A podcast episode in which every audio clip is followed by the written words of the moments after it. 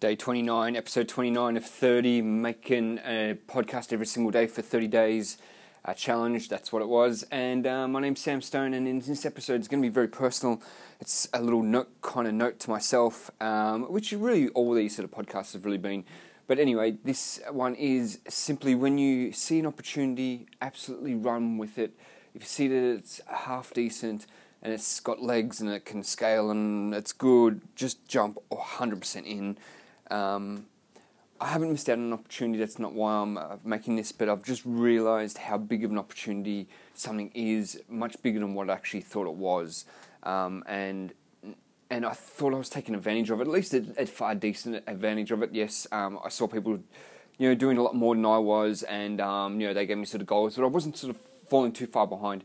Now I've just seen uh, proof of someone else just really taking it to the whole new sort of level, and um, and it's just given me inspiration. Just like, wow, this, that's yeah, I've really got to take this uh, opportunity a little bit more seriously than what I've been taking it. Jump all in and go for it because um, opportunities sometimes don't always last. You don't know what. Sometimes you know you, you you're doing things. You know, it could be anything.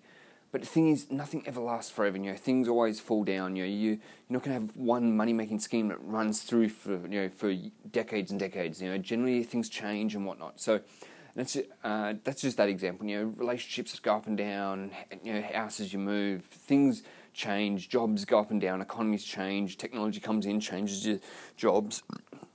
You know, don't get complacent. Even if you think you're taking advantage of an opportunity, there's probably a whole new level you can go to. And um, sorry about that before as well. I was just trying to breathe and burp at the same time and talk.